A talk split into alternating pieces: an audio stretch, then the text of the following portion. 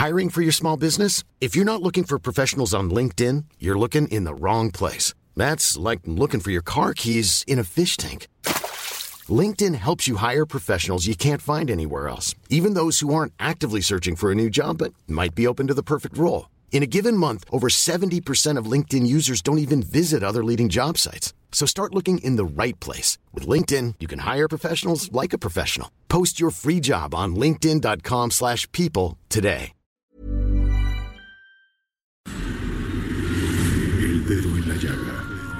Había una vez un mundo en el que nadie creía. Un país de historias inexplicables. Una nación con personajes asombrosos. Santo Tomás tenía razón. Hay que ver para creer. El México increíble. Las verdades que duelen. La voz de los que callan. El dedo en la llaga. Infórmate, diviértete, enójate y vuelve a empezar. Oh,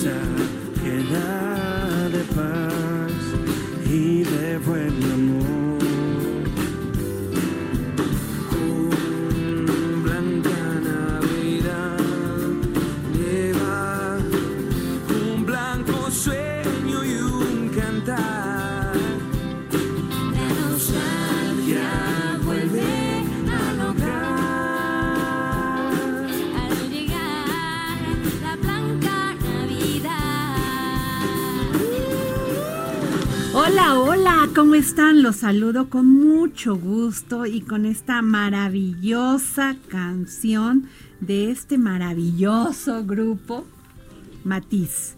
Y estamos escuchando la canción Blanca Navidad. Y así es, los saluda con mucho gusto su amiga Adriana Delgado aquí en los micrófonos del dedo en la llaga. Y nos acompaña, ¿quién cree? La jefa Merlos. Y además de mujer inteligente, culta, Ay, Adri, ya me la voy a preparada, buena hermana, buena hija. ¿Qué más le puede usted pedir? ¿Y buena amiga? ¿Y buena jefa? ¿Qué No hay tal? nada más. ¿No? Gracias, Adri.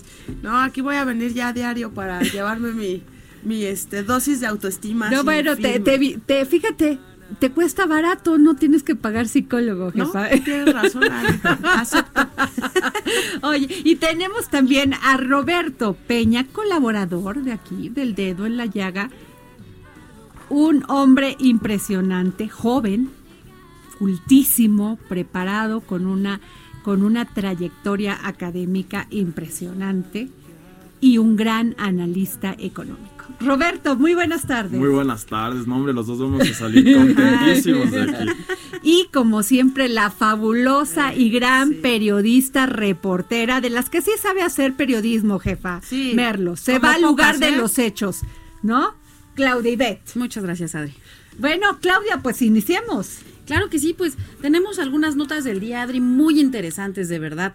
Fíjate que en Estados Unidos, eh, pues se dio a conocer un video que ya le está dando la vuelta pues a muchos países, principalmente aquí en Latinoamérica, sobre el maltrato a un joven migrante guatemalteco de 16 años. Él fue detenido el 13 de mayo pasado junto con su hermana y fue encerrado en una celda eh, por parte de autoridades fronterizas en Texas. Fue diagnosticado con influenza y sin embargo, bueno, no recibió atención médica oportuna, por lo que falleció sin ayuda alguna en esta celda. Su nombre era Carlos Gregorio Hernández Vázquez y murió el pasado 19 de mayo. Ya una investigación en marcha para determinar, Adri, eh, amigos, la responsabilidad de quienes dejaron morir a este, a este joven. Yo ayer tuve lo, pues, esas cosas que no quieres verlas. Vi el video en, en mis redes sociales y se me hizo un hueco en el estómago porque no nos estamos convirtiendo en un mundo mejor. Y Adri, lo estamos normalizando. Este, a mí eso me asusta muchísimo. O sea, la manera en la que ya todos podemos ver ese tipo de, de cosas en el celular y, y decir, ah, qué grave, ya, ¿no? Este, pero, híjole, normalizar la Hay violencia. una en todos los indiferencia Me angustia, terrible me angustia. de los seres humanos. Justo iba a decir lo mismo, no es el primer caso y lamentablemente tampoco será el último. Sea, es, es, es una, es una barbarie. Oye, pero este muchacho no debía haber estado en una celda, debió haber estado en un hospital. No lo y yo creo que yo no he escuchado, perdón Robert, No. un, un pronunciamiento del, de, de dónde era el, el joven. ¿Era mexicano? Sí, era de Guatemala. Era de Guatemala, del, de Guatemala hacia Estados Unidos, ¿eh? No lo encontraron hasta que sus compañeros de celda lo Sí, reportaron. y se ve, un joven estaba dormido y se para y lo va al baño y lo ve tirado. Y se ve en el, en el video la angustia que vivió en sus últimos minutos este joven, pues yo creo que se estaba ahogando. Sí. Tenía una, una, pues una, de haber tenido una neumonía impresionante. ¿Y por qué lo dejaron ahí?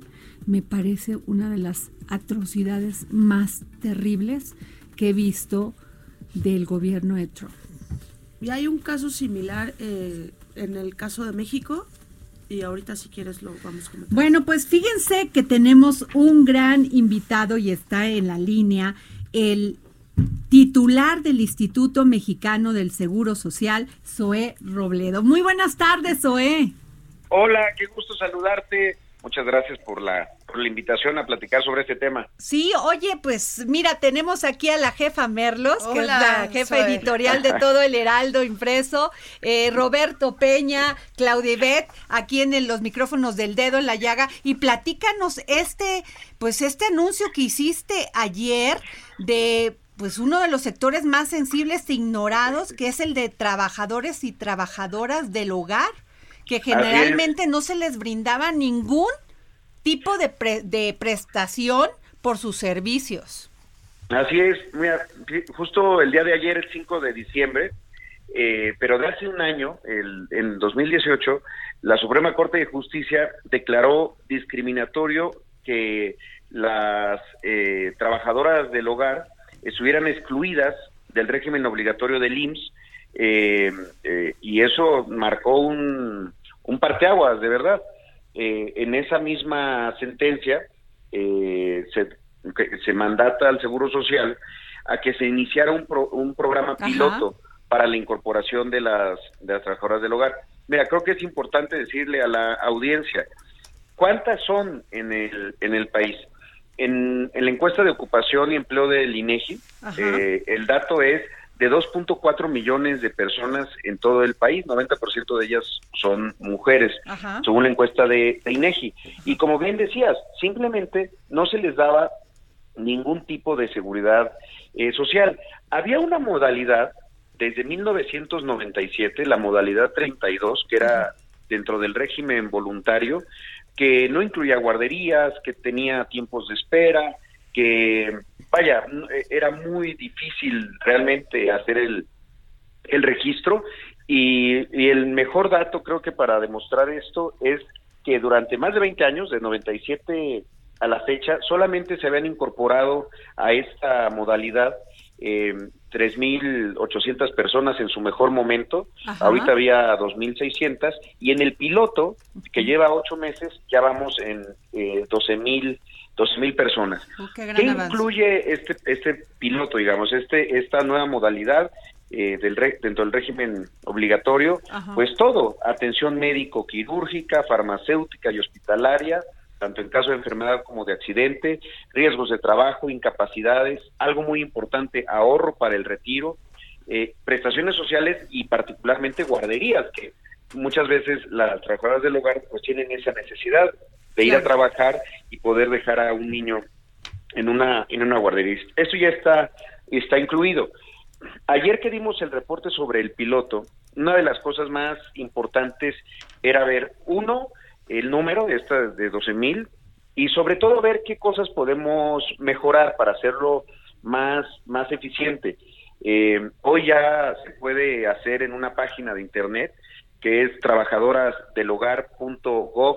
trabajadorasdelhogar.gov.mx Ujú. eh, sí decir que la responsabilidad aquí es de la empleadora o del empleador en, en- en su en su caso eh, pero hemos ido mejorando esto para que sea más más fácil mucho más ágil porque tiene digamos que sus grados de, de complejidad. Por ejemplo, eh, muchas trabajadoras del hogar trabajan eh, en diferentes eh, lugares, en diferentes casas eh, por día, ¿no? Exacto, Eh, en eso es lo que te iba a entrada- preguntar. en entrada por salida. Ajá. Entonces estamos buscando y ya está, está ya está en el en este sitio de internet para que los pagos puedan ser individuales por patrón. También este, tenemos que mejorar algunas partes para que pueda haber pagos por días laborados eh, a partir del salario. Este, ya existe la modalidad para un pago mensual eh, anticipado. Eh, lo que queremos es eh, simplificar el, el registro.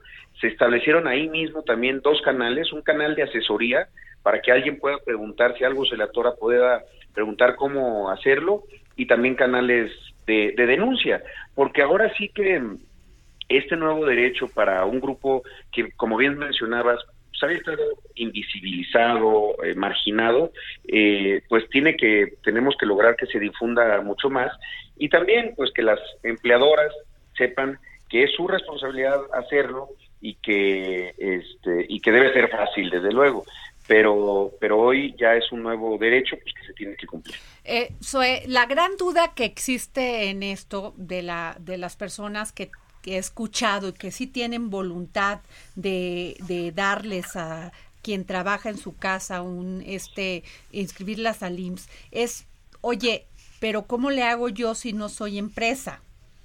¿Cómo Sí, no, no, podría no, yo pagar? exacto. Es, esa Sí, es la duda como la que existe. ¿Qué, ¿Qué nos podrías decir de eso? ¿Cómo podrían ellas asegurar una señora ama de casa y que su, su esposo o ella trabajan por un salario y que no tienen una empresa que pues permita hacer esto? ¿Qué se puede hacer? Sí, no, es que la verdad que no se necesita que sea una empresa, no se necesita RFC, es solamente la CURP y eso es lo que se estableció, que esa, esa persona, esa empleadora, alguien que, contrata a, a alguien para que le ayude en su casa, una trabajadora del hogar, puede hacerlo en la página de internet, no necesita ser una, una empresa, es nada más establecer que hay una relación eh, pues laboral en ese en ese sentido. El trámite, por eso se, es, es, eh, estamos buscando simplificar lo que Ok. sea, ya sea en internet o en forma presencial en ventanillas de las subdelegaciones del IMSS,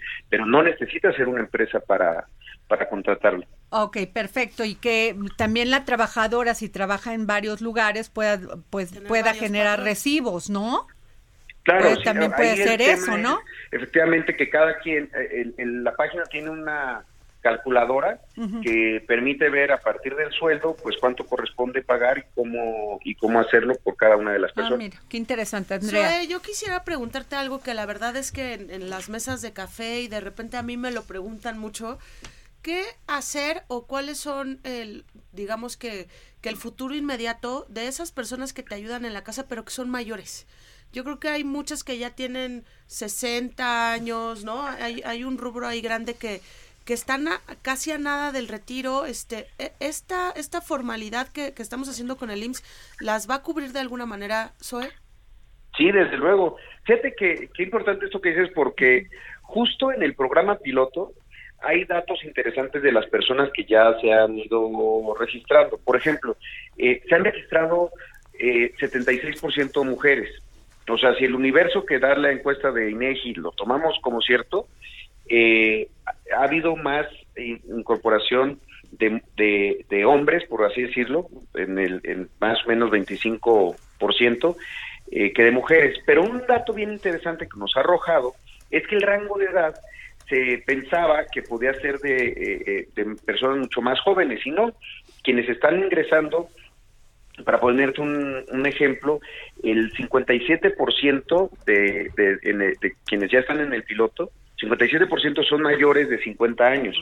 Entonces, efectivamente, hay muchas personas que pueden no estar incluso cercanas a poder, eh, a su edad de jubilación y demás, y claro, ellas estarán incluidas este, eh, de- completamente, vaya. ¿Qué es lo que se estableció incluso? Porque después hubo una reforma, reformas a la, a la ley de trabajo y a la ley de seguro social para el tema de trabajadoras del hogar, y se estableció pues que no había, por ejemplo, una retroactividad, para así decirlo, porque eso hubiera, hubiera detenido el derecho más que eh, ampliarlo por, de, alguna manera. Entonces, es, es este, indistinto la, el tema de la edad, se pueden registrar, este, eh, pues, y a partir de eso empieza a contabilizarse para su pensión, si no hubieran tenido antes. Pues qué buen tema, Zoe, te felicitamos. Te vas a llevar No, unas te vas Y- a y llevar unas porras de una- el dedo en la una llaga. cosa más Dime. que, que es bien importante porque yo creo que todos en México estuvimos muy orgullosos de Roma y just- que justamente entre otras cosas toca este tema Claro. este en, en la película de Cuarón y ellos tienen una, un equipo de acción social la productora de, de Roma que estuvo también muy presente junto con Marcelina Bautista que es realmente una de las grandes nombres que deben de quedar en la historia como de las promotoras más importantes. Este y, y justamente con ellos estuvo trabajando hace unos meses para que querían involucrarse más y, y nos regalaron un spot, un spot este que fue producido, fue dirigido por Rodrigo Prieto, Ajá. dos veces nominado al Oscar, eh, fue producido por Participan Media, Walden Kennedy, una agencia de publicidad, nos lo donaron y ya está ahorita en los tiempos este, de radio y televisión del Seguro Social en- Ay, y también en redes sociales. Es un super spot porque además eh, logra concentrar en dos o tres frases todo este esfuerzo que es fregamos y fregamos hasta que lo logramos, porque bueno. efectivamente es gente que ha trabajado mucho, ha ayudado mucho a la productividad del país para que otras personas eh, puedan salir a trabajar y, y las labores de su hogar eh, sean realizadas y, y era justo eh, que se que tuvieran reconocimiento Es- y sobre todo es un tema pues, de gozaran de seguridad social. Es un tema de justicia social, Zoe. Es correcto. Así es. Pues te llevaste un aplauso de parte de El Dedo en la Llaga, querido Zoe. No, Escúchalo. bueno, pues eso ya es, este, ahora sí que eso no cualquiera, ¿eh? Eso es cierto, eso es cierto. Y en estos tiempos, mi querido Zoe, vas a, vas a terminar bien el año, palomita.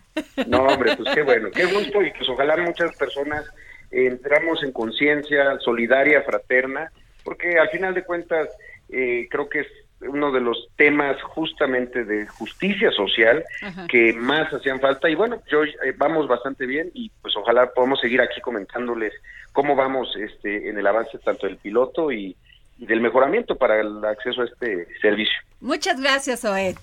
Muchas Gracias por haber estado. Gracias. Gracias. Gracias. Pues sí, tuvimos aquí a Zoe Robledo, titular del Instituto Mexicano de Seguro Social, y le dimos su aplauso. Eso. ¿No? Sí, y bueno, es un segui- tema muy lindo. seguimos con tus notas, Claudia Ibet. Claro que sí. Fíjate que en Francia se está viviendo una de, las mayores huelgas que se recuerde de la última década. El transporte está prácticamente paralizado. Trenes, aviones, el metro. Los sindicatos están uniendo fuerzas. Y bueno, hay una protesta que es en contra de la reforma al sistema de pensiones impulsado por el presidente Macron. Al paro también se unieron profesores, funcionarios de salud pública, policías. Esta reforma, Adri, amigos, eh, busca eliminar los 42 sistemas de pensiones que existen en la actualidad e instaurar un sistema único de pensiones. El problema es que esto aumentaría la edad de jubilación que actualmente es de 62 años y además disminuiría el monto de las pensiones para algunos sectores.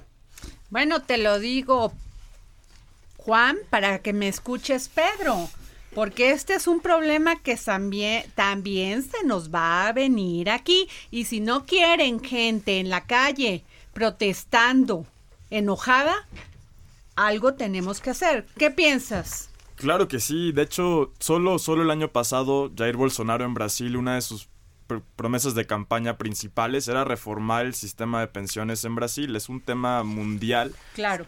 que, que conforme vayamos trabajando más tiempo, pues los gobiernos van a tener que ajustar y obvio va, va a haber ese No, reclamo bueno, pues se está hablando y Zoe ha hablado del tema de pensiones del IMSS. O sea, del IMSS está en un tema así en la cuerda. Fíjate, le hubiéramos preguntado sobre eso. Sí, es un, es un tema muy delicado, Adri, porque por un lado el IMSS, o sea, el, el IMSS fue sangrado mucho tiempo, ¿sabes? Porque las cuotas patronales siempre han estado. O sea, el IMSS no tiene por qué perder si todos aportamos Exacto. cuando tenemos un patrón. Pero hubo muchos años de muchos excesos, de, de, de, de que era la bolsa grande, no era una bolsa chica de, de, de- de eso, de excesos y la verdad es que se vació. Bueno, había estados donde metían la lana a la bolsa. Adri, compraban No equipos de fútbol. Y que se los permitieran. Equipos de fútbol, No. este, departamentos, pensiones a directores que tuvieron ahí ocho meses, dos años, ¿no? En fin, hubo ahí como, Y que, y que algunos inviertan y que si no les sale bien, pues sí, trácala pa' acá. Viendo cómo está la, la- la ¿No? población adulta de nuestro país. O sea, que- exacto, y que, la, y que complicado. esa población no va a tener dinero para nada, no vamos a tener dinero. No, Vamos. Pero bueno, a ver, ese se merece.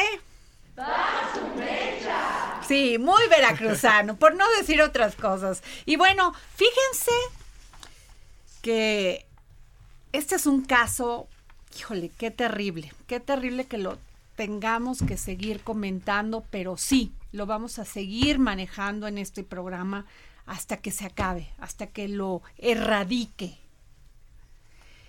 El acoso por profesores hechas a alumnas del Colegio de Ciencias Humanidades del CCH Escaposalco se viralizó tras protestas feministas que se han dado en varias instituciones educativas. Durante el mes de noviembre, 11 en- escuelas entraron en paro como protesta de la situación de violencia que se vive día a día hacia alumnas y donde las autoridades sencillamente les vale.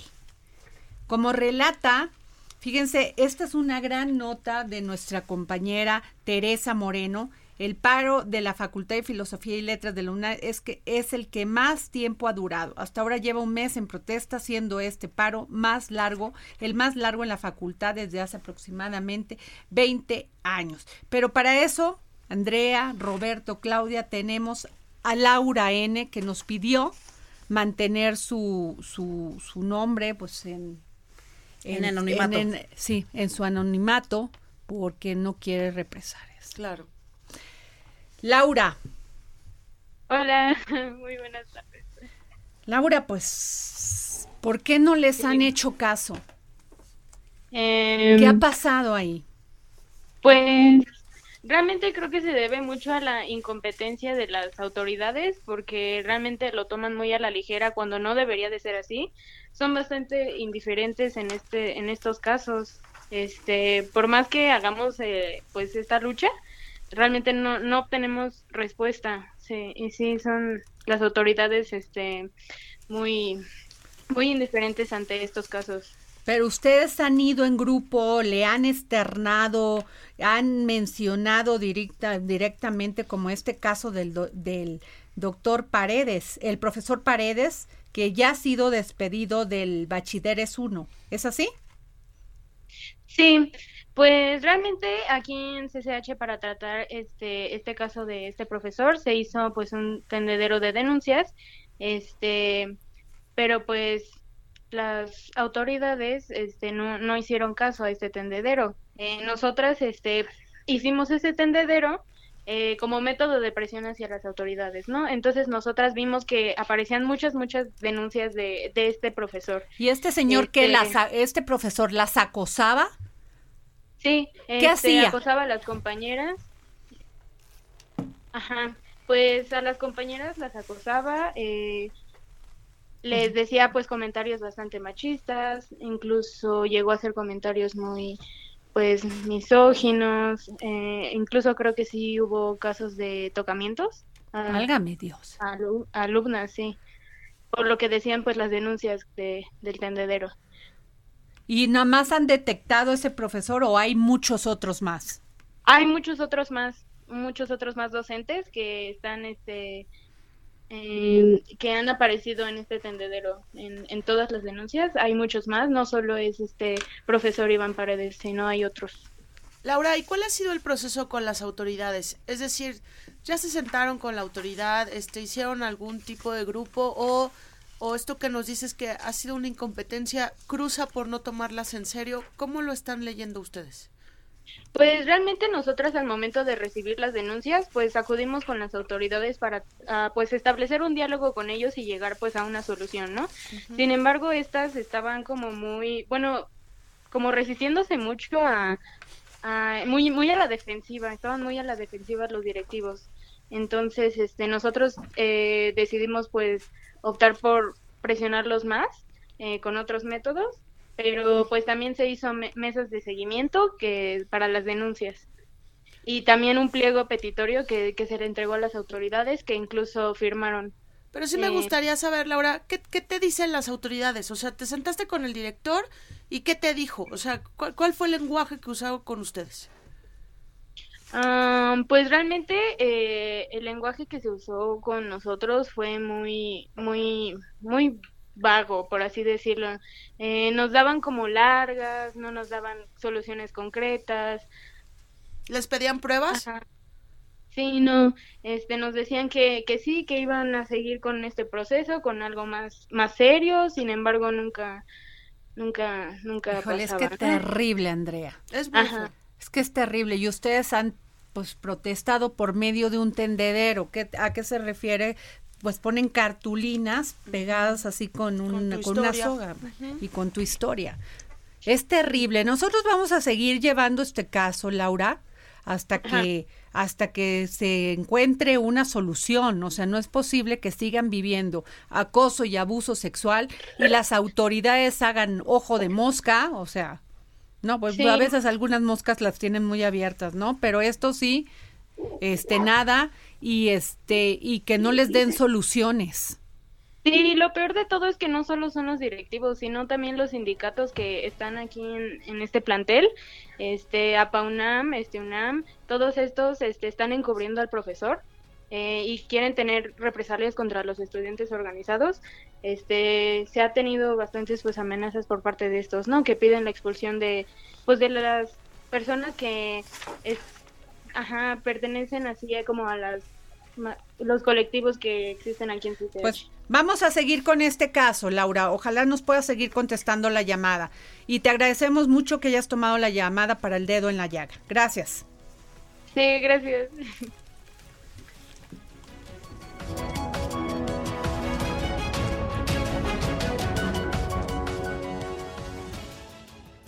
Escríbenos al WhatsApp en el dedo en la llaga 55 25 44 33 34 55 25 44 33 34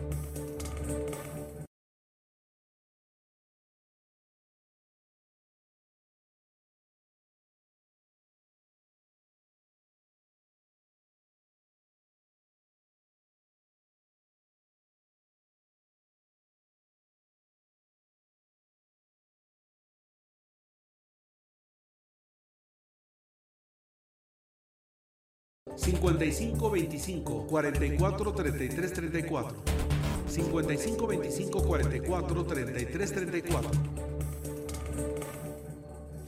Bueno, y regresamos aquí al dedo en la llaga. Y bueno, vamos con una nota que sí va a tener mucho espacio, Mecha, ¿eh? Neta, neta. Fíjense que por falta de quórum posponen diputados discusión sobre la ley de amnistía en comisiones. La reunión de Comisiones Unidas de Justicia y de Gobernación y, de, Población de la Cámara de Diputados, donde se discutiría para llegar a un dictamen de ley de amnistía, fue cancelada por falta de quórum. Es probable que el dictamen ya no pueda entrar al Pleno en el presente periodo ordinario de sesiones, pues este concluye el 12 de diciembre.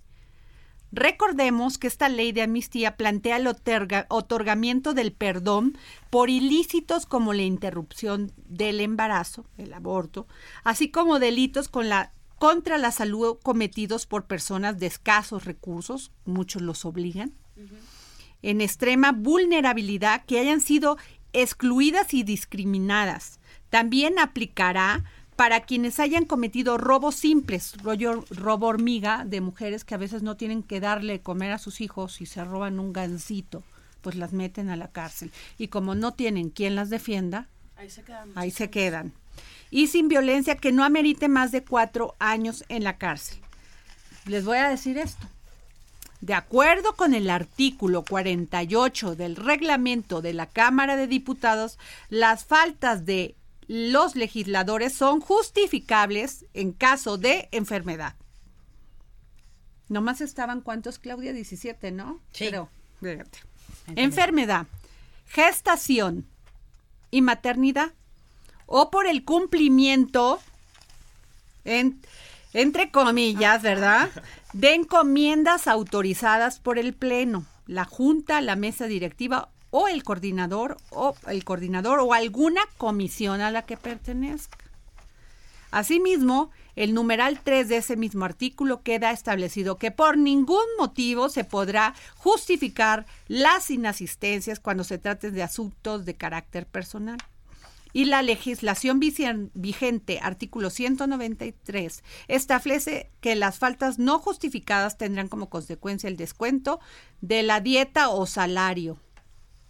Que les quiten el 50% del aguinaldo. Adri, te van a dar mil argumentos, te van a decir. O sea, no es posible, no. Andrea. Yo no recuerdo. Yo cubrí 11 años la Cámara de Diputados, Adri. 11 años. No recuerdo un capítulo en donde los hayan sancionado. No recuerdo realmente un capítulo en donde de verdad les quiten algo. Y, y es muy triste porque todo esto es corrupción.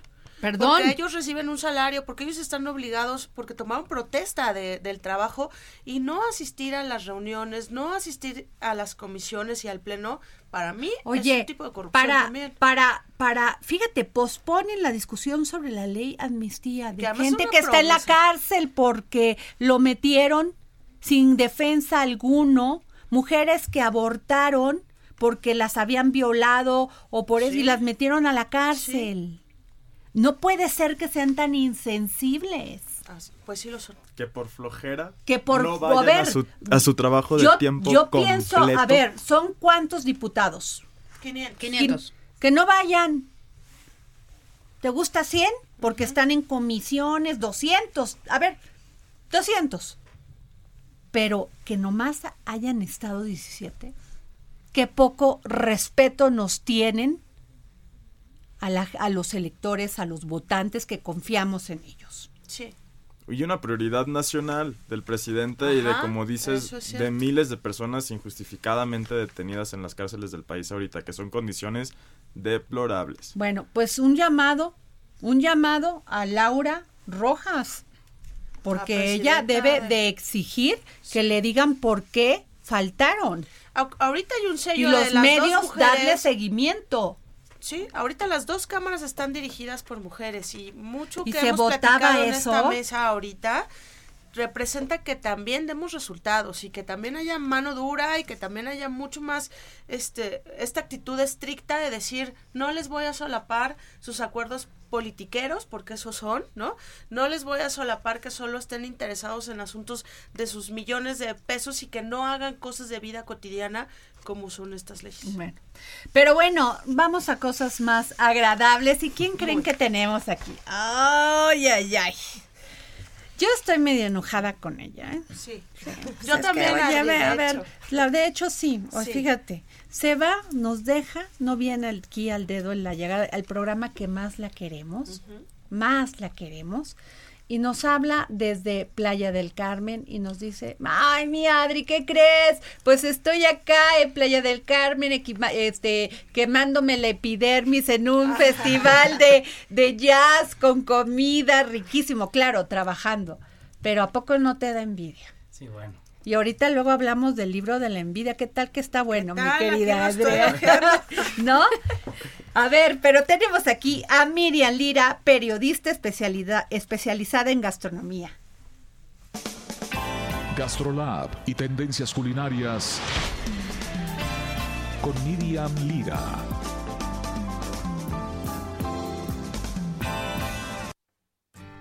Hola, ¿qué tal a todo el auditorio del Heraldo de México? Estoy muy contenta de estar con ustedes. Sí, disfruté rico la playa, pero ya estoy aquí de todavía se regreso. atreve a decírnoslo, no, bueno, con un súper bronceado, ella guapísima. Pero estoy muy contenta porque empezó una de las temporadas más felices del año para todos. Exacto. Y qué mejor que empezar con la parte más dulce, que más nos regocija el corazón en estas, en estas fechas decembrinas, que son los postres navideños. Y es por ello que hoy tenemos a un invitado muy especial. Él es Pablo Segovia, de Miel Me Sabe, chef de Miel Me Sabe. un lugar delicioso en la calle de Monterrey 225 que no se pueden perder y que hoy nos viene a platicar sobre todas estas delicias, a darnos tips de qué podemos preparar en nuestras casas y de dónde provienen algunos de los postres navideños más deliciosos. Bienvenido, Pablo. Hola, hola, muchísimas gracias. Saludos al auditorio y gracias por tenerme por acá. Ay, Pablo, pues que, ay, yo veo que traes una, un botecito ahí, ¿eh? Y que ve, y ve, y sabes qué, o sea, todos ¿Sabe estamos viendo el botecito con bolitas y Pablo no suelta. No, sí, no, bueno, es un pequeño regalito que traigo de mi sabe. Son unas galletitas para que prueben. A ver qué tal. Ay, pues bueno, hoy- y, y Pablo, yo sí te quiero hacer una, una pregunta porque, bueno, tú tienes una gran experiencia, pero yo estos concursos que veo en la tele de, ya sabes, Masterchef y otros más de, de chef, ¿no? Eh, siempre veo que cuando les toca hacer postres, ¡Sufren! ¡Sufren! Sufren.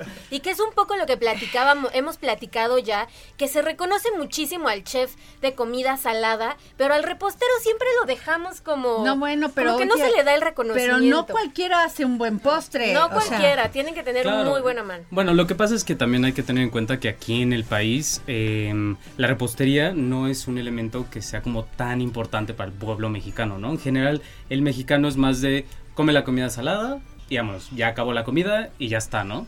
Entonces no es como por ejemplo en Europa que la parte del postre tiene su tiempo, tiene su espacio y la gente está acostumbrada a terminar con el postre, ¿no? Entonces esa es un poquito más bien una diferencia cultural que aquí en México, bueno, o sea, pues estábamos en pañales y ahí vamos poquito a poco, cada vez hay, hay más crecimiento en esta parte de la repostería, entonces tengo fe por el futuro de la repostería. Yo siempre he dicho que hay que desconfiar de quien no coma postres. Siempre. Sí, No siempre. me sé, parece. Y de quien no se toma un mezcalito o un tequila. Digo, Ah, perdón, ay, ya entrados en la Yo plática. no puedo entender a esa gente que, que le dicen postre y dicen no, a mí me da no sé qué. Porque eh, alguna vez escuché que el- la comida era el camino más largo para llegar al postre. Es que luego, Y es real. ¿sabes que Vienen estas, estas dietas de que no puedes comer nada de dulce y no es el tema que lo comas, sino la cantidad como lo comas.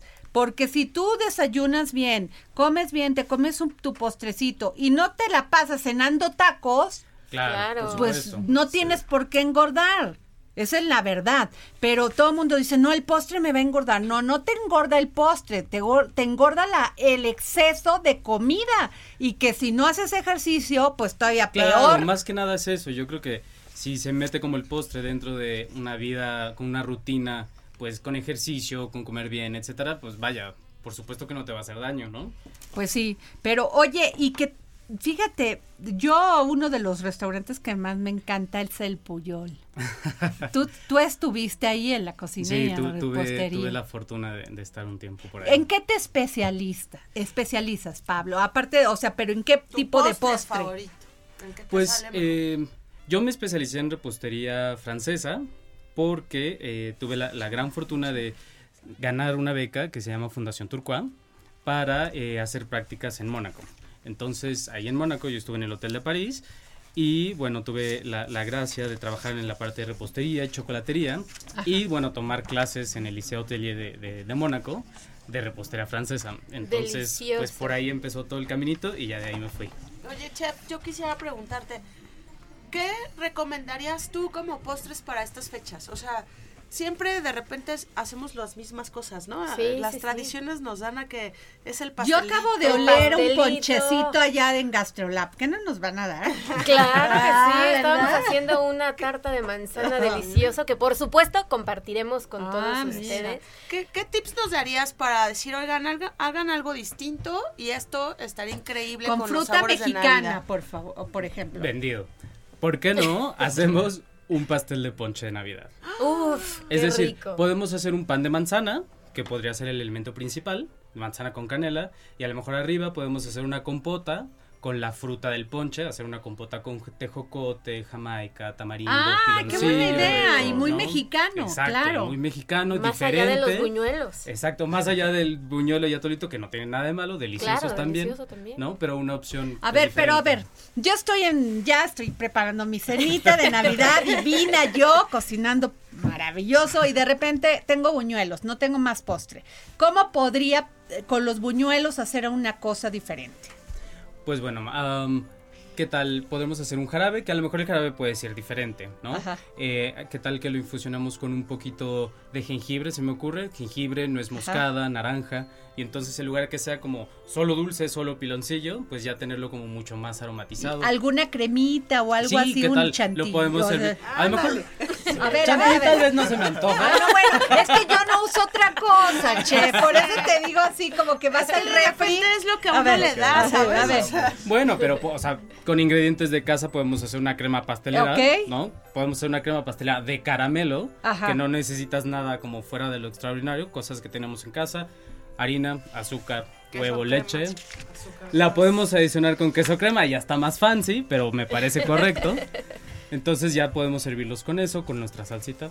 Bueno, y este, pero no se vayan porque aquí estamos todos en, esta mesa. podemos ¿En dónde lo encontrar, podemos encontrar? Ah, bueno, en redes sociales estoy como chef.pablosegovia o como mielmesabe.mx en eh, Twitter y en Instagram. Y visítenlo. en Y visítenos, estamos en. Monterrey 225. y consuman, porque Sí, sí, sí. la carrera de los chefs es a contracorriente y de Así repente es. esos son los, los comercios y la comida que debemos de, de comprar y de echarle Claro, porras. y nosotros eh, siempre ofrecemos opciones en Navidad. Tenemos fruitcake, tenemos panque de dátil con chocolate y nueces, tenemos muchísimas cosas. Esos regalos se agradecen mucho. Sí. Y bueno, también no nos, no nos, no se aparten de esta mesa. Tenemos a Luis Carlos Sánchez, coeditor de artes del Heraldo de México. Luis Carlos, Hola. dinos qué vamos a hacer este fin de semana. Este, precisamente para eso eh, me, me- me invitaron hoy para platicarles la gran variedad que eh, cultural que tenemos para esta temporada, ¿no? Es tan intensa como nuestra propia ciudad. Y este, y, permíteme platicarte, por ejemplo, el Cascanueces, este ballet tan clásico de esta temporada que hay- es tan grande la demanda que ya hay por lo menos cuatro versiones que se llevan a cabo en la Ciudad de México, ¿no? Obviamente la más conocida, la más eh, visitada, que es la del Auditorio Nacional. La del Auditorio Nacional, eh, eh, pues se va a llevar desde a partir del 15 de diciembre hasta el 23 de diciembre. Ajá. Pero bueno, hay también otra que se lleva a cabo en el- la sala Nezahualcóyotl, hay otra que se va a llevar en el centro en el centro cultural universitario y bueno, son tan variadas y tan eh, eh, diversas y además hay un elemento que es me parece muy atractivo para, para esta temporada que son prácticamente eh, regaladas las entradas. ¿no? Y, y Puedes- déjame ajá. decirte algo, Luis Carlos. Sí, sí, sí. Fíjate a quién tenemos aquí. A Dafne Ibargengoitia, que es directora de la Feria de Arte Bada. Dafne, cuéntanos todo. ¿Qué es, qué es Bada? Hola Adriana, gracias, gracias por invitarme. Hola, ¿cómo Hola. están? Pues este es una feria que va a estar padrísima, que la vamos a hacer en febrero en Campo Ajá. Marte. Y es una nueva plataforma para todos los artistas que no han tenido la oportunidad de, de- de salir como a las grandes ligas con eh, galerías o, o internacionalmente. Y lo que hace Bada es abrirle estas puertas, invitar a muchísimo público en general. Lo estamos haciendo en la Semana del Arte en Ciudad de México, donde hay otras ferias aledañas eh, muy importantes y ferias que jalan muchísima gente del mundo del arte. Y por lo mismo lo quisimos hacer esa semana para que estos artistas tengan la oportunidad de que empresarios en el mundo del arte los puedan visitar, porque son artistas eh, muy, muy talentosos. Es arte contemporáneo. Sí, es arte contemporáneo y tenemos todos los tipos de arte. Ajá. Eh, lo que quiere hacer Bada es eh, que todo el público y toda la gente tenga acceso al arte, Porque hemos vivido, ¿no? Que Con, con los años eh, pensando que el arte solo es para un sector eh, y que el arte es un poco inalcanzable, que el arte es caro, que el arte es eh, difícil de entender. Y lo que Bada pretende hacer es eh, todo lo contrario. O sea, 100, más, 100, ar- 100 artistas. 100 artistas Wow. ya Wow. vamos, tenemos inscritos en Campo Marte, 2.700 metros de, pura exhibición. Cada artista va a llevar su obra y ahí la va a estar vendiendo eh, durante cuatro días, de jueves a domingo. Y, lo importante es que el público vaya a conocer al artista, a platicar de la obra, a tener una experiencia y una relación con el artista y la obra y quieran llevarse esa obra a su casa. Oye, en 2018, durante la séptima edición, contó con más de 250 artistas y tuvo una afluencia de 70 mil visitantes en tres días. Eso fue en el 2018, sí, en Buenos Aires. Esta es Ah, una ah, feria que nació en Buenos Aires, Argentina, hace ocho años. Y ha sido una Ah, feria pensé que aquí está mal. Sí, no, que ha, ha crecido año con año impresionante. Ahorita en agosto del 2019 tuvimos 300 artistas y 80 mil personas. Wow, qué maravilla. Sí, ¿No? es increíble. La verdad es que es una feria de arte, es una fiesta de arte. más Entonces, bien. esto es del, del 6 Del al 6 9, al 9 de febrero. Muy bien, pues vamos a estar ahí, ¿eh? No te vayas, Dafne. Seguimos con Luis Carlos. Dinos las novedades de la... Bueno, pues como les comentaba, el cascanueces en esta en estas diversas versiones que, que- que vemos por toda la ciudad. El cascanueces en el Auditorio Nacional eh, está a cargo de la Compañía Nacional de Danza y la Orquesta del Teatro de Bellas Artes. Eh, en esta ocasión les decía, eh, va a estar del 15 al 23 de diciembre y los precios van desde 230 hasta 850 pesos, eh, aunque hay versiones mucho más baratas, mucho más económicas. Está, por ejemplo, la que, la que se va a presentar el, el domingo 8 de diciembre en la sala Miguel Covarrubias. Ajá. Estas se pueden conseguir boletos desde 80 pesos y con los descuentos pues eh, tradicionales a estudiantes, maestros, en fin, jubilados y personas de la tercera edad. La Academia de la Danza Mexicana también hace una adaptación en el Centro Nacional de las Artes los días 14 y 15 de diciembre y este y em, la compañía eh, de eh, ah, no, este perdón, es la misma. El ensamble de danza clásica del Centro Cultural Olinjo Listli se presenta también en el Teatro de la Ciudad de Esperanza Iris los días 12 y 15 de diciembre, también con una versión del Cascanueces Ay, que cuesta 157 pesos, ¿no? Bueno, y también hay unas, unas cosas maravillosas. Aquí veo que hay un tianguis de pulque de Navidad. Sí, ya viene el tianguis del pulque navideño. ¿Qué tal? Yo sí quiero. ¿A quién le gusta el pulque? Vamos. Es No. delicioso. y ya lo hay en mil versiones. O sea, hay Oye, y los cerveceros para Un tratar de matar el pulque en México, la producción de pulque decían que le echaban popó de animal Claro. para, para, Muchos- hacer- para fermentar, muñecas. Las famosas para muñecas. fermentarlo, o sea, qué maldad, hay que revivir el pulque, a ver, Así Lilian, es. ¿dónde es? Pero esta era la bebida de los dioses, nada que ver con aquello. Va a ser en el Centro de Convenciones Tlatelolco. Y durante su visita ustedes van a poder encontrar ahí productores, artesanos, este 100% mexicanos, por supuesto. Va a haber de dónde escoger, van a estar a la venta otras bebidas, otros destilados también, este que seguro les van a encantar entre ellos cerveza artesanal y por supuesto mezcal oaxaqueño que no puede faltar No, ya, ya, en cualquier ya, ya, ya. Tlatelolco. ya. ¿Cuándo es? Es el 7 y 8 O sea, de mañana. Diciembre. de ¿Mañana? ¿Eh? Mañana, hay que ir todo. Pónganse buzos. Hay que ir al Festival Bada, de- ¿no? O sea, sí, todos. porque es desde las 12 del día y hasta las 9 de la noche. Entonces tienen oportunidad para agarrar Se va a poner. agarrar fuerza. Yo también les quiero decir, yo también les quiero decir, no solamente ir a estos grandes este, esfuerzos que hacen por traernos el arte, gracias, este, y también ir, por ejemplo, al Festival Navideño para Niños en Xochitla.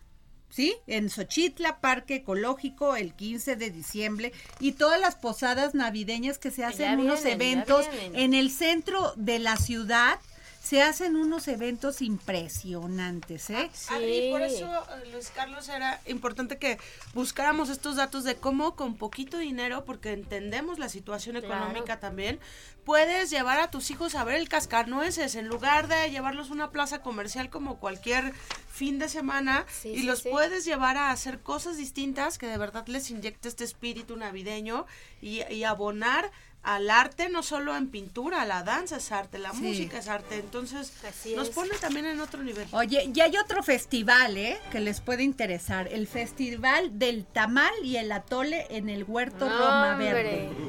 ¿Eh? Yo me ¿Qué espero hasta tal? el 2 de Que a los que son fanáticos de andar este este como en ¿cómo se llama? en barrio, ¿Por Pues, qué eh, no? bueno, en Huerto, Roma Verde, Jalapa 234, Roma Sur, en la Cuauhtémoc.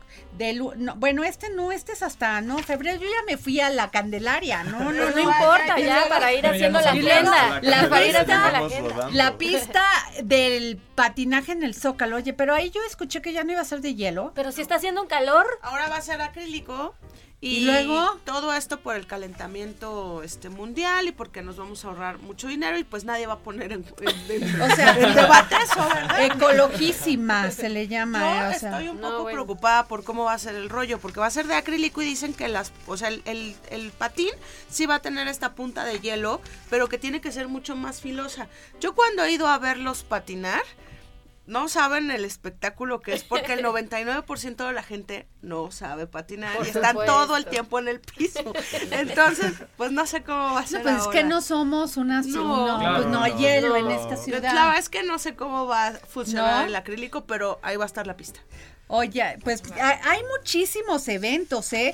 Quiero decirles otro que debes de, debes de conocer, Luis. Sí. El tema de, de lo del Museo de Antropología. Sí. Va a iniciar una nueva exposición. Eh, efectivamente, eh, la siguiente semana eh, inauguran una exposición que se llama Visión de Anáhuac. Ajá. Esta exposición está basada en el texto eh, famoso de Alfonso Reyes y que retoma un poco esta visión y ese momento en el que se escribe y que también tiene oportunidad para este gobierno un poco de hablar de la de la cartilla moral también que la ha tomado el presidente como bandera pues de su, Sí, de claro. su gobierno. ¿no? Está divina el, el- la imagen que hace entrada al, al- al- al- a esta exposición, que es una obra de, Alfon- de Alfonso Reyes o no. O sea, Visión de Anáhuac. Una visión de que Anáhuac. cre- Es de José María Velasco. José María Y va Velasco. a ser una exposición que va a estar en dos lugares. Va a estar en el Castillo de Chapultepec y va a estar en el Museo de Antropología. O sea, va a estar dividida en dos, en dos lugares, ¿no? Y muchas personas prestaron su obra para estar ahí, Sí. ¿eh? Muchos son este, colecciones privadas. Sí, es una recuperación precisamente de esta época. Y bueno, lo que decías también, ¿no? Que los museos, las zonas arqueológicas, todo, ofrecen este los horarios normales para toda esta temporada para que se pueda, se puedan visitar, ¿no? Oye, ¿y qué va a estar la cartilla moral ahí de Alfonso Reyes o qué? Sí, yo creo que sí se va a abordar ahí el, el tema de co- en qué momento surge y qué es lo que finalmente... ¿Quién la ha visto, eh? ¿Quién la ha leído la, la cartilla de, no? Ah, yo sí, no le, o sea, son así como buenos, buenos deseos, o sea, no puedes estar en contra de los buenos deseos. ¿No? Oye, y Dafne, pues muchísimas gracias, que te vaya súper bien. Va- yo- ojalá puedas venir antes. ¿Qué artista nos, recom- nos recomiendas ver en este, en este festival? Híjole, pues son 100 y de verdad que ¿Todos valen la- la pena, pero vamos a tener como invitado especial al maestro Rafael Cauduro. No, bueno. Una exposición de él este, muy, muy interesante que nunca antes vista, porque es de su colección particular. Ajá. Y ahorita que hablaban de los niños, vamos a tener una zona para niños, porque lo que queremos es también introducir a los niños el gusto por el arte. Así Pues, que ahí los esperamos. Pues muchas gracias, Pablo. Gracias. Ya déjanos, suéltale, ya suéltala, ya Pásanos. suelta Sí la las dejo, no las galletita, por favor, que nos dé una galletita, por favor. Claro que sí. Pues bueno, muchísimas gracias, ya el, el productor ya me está intenciando aquí, nos vemos el próximo lunes aquí en su programa El Dedo en la Llaga. Muchas gracias, hasta luego.